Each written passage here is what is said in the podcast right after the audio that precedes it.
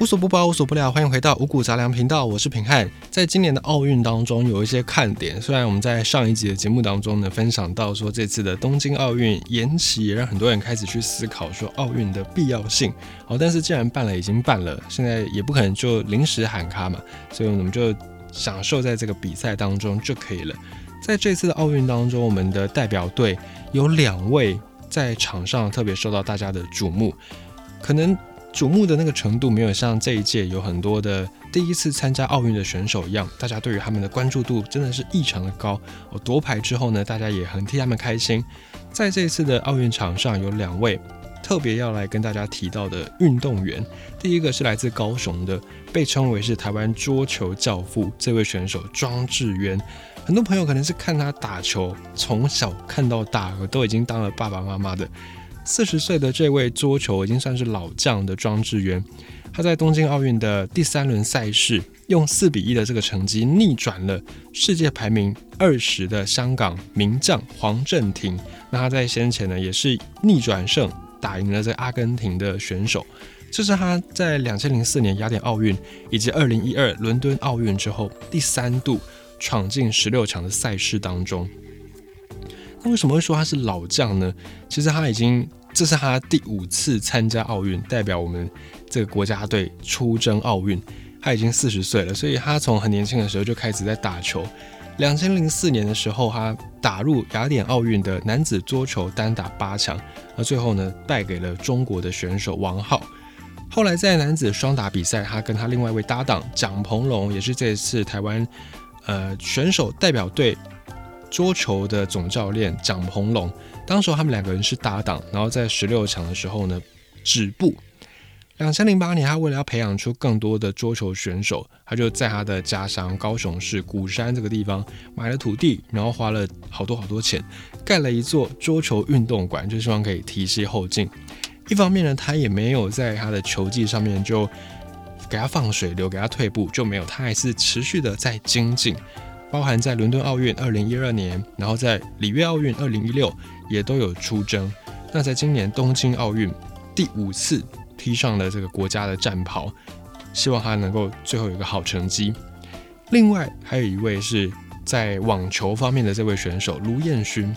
他在这次的冬奥当中呢，第一站就败给了德国的网球金童，而这位选手，那也让他在台湾球王二十年的选手生涯算是正式的告一段落。卢彦勋从十八岁就已经转战职业的网坛，然后两千零四年世界排名挤进前一百名，这是台湾男单网球第一人。零八年的北京奥运打败了穆雷，然后一零年温网打败了罗迪克，也成为了唯一打进大满贯八强的一个台湾选手。那卢彦勋今年他跟庄智渊也是唯二。在我们的代表团当中，唯二五届奥运都有参加的，算是元老的这种球员啊。今年他也担任我们开幕典礼的掌旗官的重任。他也是经过了很多的风风雨雨，然后原本是没有打算他这么快退休，可是因为疫情来搅局，然后再加上这个身体的状况，呃，有一些受伤等等的，最后他还是决定今年的冬奥就是他职业生涯的告别作，也替他这二十年来的职业生涯。画下了一个句点，所以这次的奥运当中，我们的代表队有这两位选手，尽管他们的关注度可能没有像一些新科的选手这么样的高，可是呢，感谢他们这五届奥运这么多年来为国家，然后为提携后进做出的这些努力，也祝福他们在未来的这个生涯当中能够继续的做着他们热爱的事情，继续在他们熟悉的这个体育场上面发光发热。好，讲到五朝元老参加奥运，参加五届已经是很厉害了。五届算一下，这个就至少要花上你十六年。我们用这个间隔来算，五届当中每届隔四年嘛，所以你最少最少都已经是十六年的风霜了。这次呢，要来介绍另外一个已经是八闯奥运这位奇迹的选手，他今年是四十六岁的选手，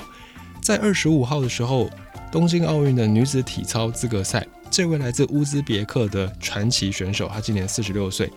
叫做丘索维金娜。她参加了跳马单项，在这个比赛当中，他挑战了难度五点八的动作，那最后呢得分是只有十四点一六六，排名第十一位，无缘单项的决赛。那这也是他今年啊，不是今年，他这辈子第八次出征奥运会。我们用最短这个间隔来算，哦，七四二十八，他至少已经花了二十八年在这个体育赛事上面。那他在这次奥运当中走下了赛台，完成最后一跳之后，跟这些和他儿子一样大的选手互相的握手碰拳，互相鼓励。走到场边之后。丘索维金娜这位选手，他再也没有办法抑制自己的情绪了，他就在教练的这个拥抱当中失声痛哭。这个时候，全场给他如雷的掌声，很多国家的选手也都向前跟他致意。因为丘索维金娜说，这是他最后一届奥运了，在这届奥运完之后呢，他就要挥别赛场，所以他的这个最后一跳，也是他带给世界的最后一跳。他这三十九年来的体操生涯终于到了终点。这次的奥运会上，大家看到丘索维金娜的时候，很多人的反应就是：嘿，怎么又来了啊？怎么又是他？他已经在体操界应该算是无人不知、无人不晓了。来，稍微讲讲一下他的征战奥运的这些记录跟历史。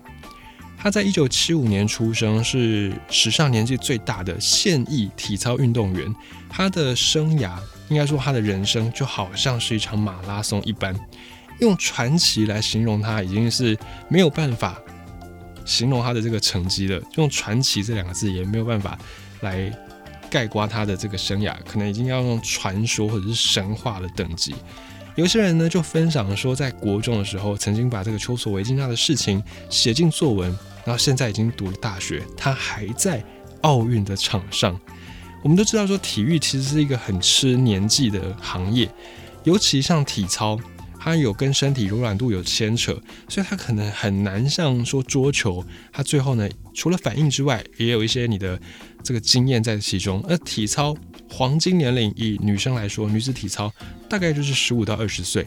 跟丘索维金娜同期的这些对手或者是队友，要不是已经退役了，转行当妈妈了，或者就是成为教练。只有他还坚持在赛场上，这个背后其实有一段让大家都会为之动容的故事。七岁的时候，这个丘索维金娜她就已经展现出了体操天赋，被她的爸妈送到体操队去。在一九九一年，他当时有十六岁，代表着苏联参加美国的世界锦标赛，拿到二金一银，他开始在国际上面崭露头角。然后呢，在九二年的时候，苏联解体了，他代表独联体，就是苏联解体之后的这个独联体，去征战巴塞隆纳的奥运会，拿到了团体金牌，这是他参加的第一届奥运。隔一年，九三年，他的祖国乌兹别克宣布独立。可是独立之后呢，当时候众所周知，从苏联解体之后独立的这些国家，要钱没钱，要人没人，要土地土地也很贫瘠，什么资源都没有。乌兹别克也是这样子，当时候独立之后的乌兹别克，给他们的训练条件其实是很落后的。丘索维金呢，他只能够用一些很过时的，甚至是不安全的器材在训练。但即便如此，在这种很艰困的环境底下，丘索维金娜还是很努力，而且开发出了很多的技术。一个人堪称是撑起整个乌兹别克的体操门面、体操担当。在一九九四年的广岛亚运。丘索维金娜拿到了两枚铜牌。那在国际体操联合会当中，甚至有两个跳马的动作，一个高低杠的动作，直接用丘索维金娜的名字来命名，你就可以知道他对体操界影响是不可磨灭的。在九七年的时候呢，她已经结婚了，她嫁给了一位乌兹别克的摔跤运动员。原本婚后两个人。应该就是告别体坛，然后走入这个生活当中。在一九九九年，他的大儿子阿里什出生了。同一年，他二十四岁，也是确实到了该退役的年纪。所以呢，他就跟很多选手一样，年纪到了就告别这个赛场。那之后有一天，他突然经过这个训练场，他看到这些运动员、年轻运动员的身影，也突然自己心中的那个。熊熊之火被燃起了，她对于体操的那样的热爱的感情被感动了。在丈夫的鼓励之下，她重回赛场。本来想说结了婚生了小孩，然后呢还是可以再继续回到赛场上面继续完成他的梦想，但是非常不幸的，他那时候三岁的儿子阿里什被诊断出罹患了白血病。治疗白血病是一条很漫长的过程，而且要花费的金额也非常的庞大。这个治疗费用让这个小家庭几乎是没有办法喘过气，他们变卖所有的财产还是不够，所以丘索维金娜于是决定参加一个比赛专案。他从原本的跳马选手转向全能型的选手。丘索维金娜说：“没错，他做这个决定确实是为了要给儿子来治病，因为呢。”如果拿到一个金牌，就相当是可以拿到三千块欧元，这么这么多的奖金。他也因为儿子的病情说出了一句话，他说：“你未痊愈，我不敢老。I don't dare to grow old until my son is fully recovered。”就是说自己的儿子病还没有痊愈之前，身为妈妈，我是没有这种能够老的本钱，我是老不得的，因为我还要照顾我的这个儿子。就这样，在母性的这种光辉之下，在母伟大的母爱之下，丘索维金娜爆发出了前所未有的能量。在两千零二年的釜山亚运会，她拿到跳马、自由操金牌四项奖牌。两千零二年体操世界杯总决赛，她获得跳马金牌。零三年阿纳阿纳海姆世界体操锦标赛，她也拿到跳马金牌。零五年墨尔本世界体操锦标赛拿到跳马银牌，这么这么样优秀的成绩，其实对一般人来说已经是很难得了。告别赛场的运动员再回到场上，还有如此成绩，其实已经是非常了不得的事情。也确实因为这些成绩，丘索维金娜成为了乌兹别克国宝级的运动员，甚至呢国家还为他发行了一款邮票。就在丘索维金娜一边赚钱一边为儿子治病的同时，也一边为祖国争光。突然有一天，命运还是向他开了一个玩笑。医生有一天就告诉他说：“以我们乌兹别克的条件，已经没有办法再救你的儿子了。我们的技术实在是不行。”所以在两千零六年的时候，他做出了一个很艰难的决定，他加入了德国的国籍，代表德国参赛。然后呢，德国体操协会也承诺。会承担他儿子的医疗费用。虽然在体育这个场上呢，转换国籍这件事情并不是很罕见，不过转换国籍的这些选手通常背后呢，都要承负一定程度的骂名，甚至呢还有很多人的不谅解。当然，在台湾我们的这个体育赛场上面也没有少过这样的一个案例，不管是别人转过来，或者是我们的选手转出去，也都是所在多有。对于丘索维金娜来说，这更是一个很沉痛的决定，因为呢，他是如此热爱他的祖国，可是现如今，因为实在没有办法，他儿子的病情又恶化下去，他为了要负担这些医疗费用，只好加入德国的国籍，用德国的名义来参赛。同样的，他也接受很多同胞的不理解，很多乌兹别克的民众甚至骂他卖国，骂他叛徒。但面对这一切骂名，丘索维金娜只是默默地承担下来。两千零八年，她代表德国出征北京奥运，凭借着先前以她的名字命名的这个动作“丘索维金娜跳”，她拿到了银牌。那一年她三十三岁，也就是在这一年，她的故事开始广为人知。大家呢亲切地给她一个称号，叫做“丘妈”，因为她叫丘索维金娜啊，是一位伟大的妈妈，所以大家开始。叫她秋妈，你很难想象，像这样的一个三十三岁的运动员，到底承受了多少的皮肉的痛，到底承受多少精神上的痛苦。在这次奥运的柔道比赛当中，金牌日本选手以及银牌我们的这个代表队的选手，他们的柔道耳就已经让大家非常讶异，因为练柔道耳朵经常会跟对手。碰触到或者是摩擦到柔道服，甚至是这个场地比赛场地，这样长久摩擦下来，耳朵很脆弱的组织就会血块血肿，最后呢，它就会变成纤维化，所以所谓的柔道耳这样的一个算是职业伤害。那在体操更不要说这些职业伤害是多么样的多，而且丘索维金娜她已经三十三岁了，早已承受比他同期选手不知道多更多的这些苦痛。但是他都借着强烈的意志力、强烈的这些想要替儿子治病的心情，来把他忍耐下来。一次又一次，他不断的在精进自己的技术，他一直没有忘记那句话：“你还没痊愈，我不敢老。”他说：“儿子就是他的全部，就是他的生命。只要他还没有完全痊愈，他就必须要坚持下去。”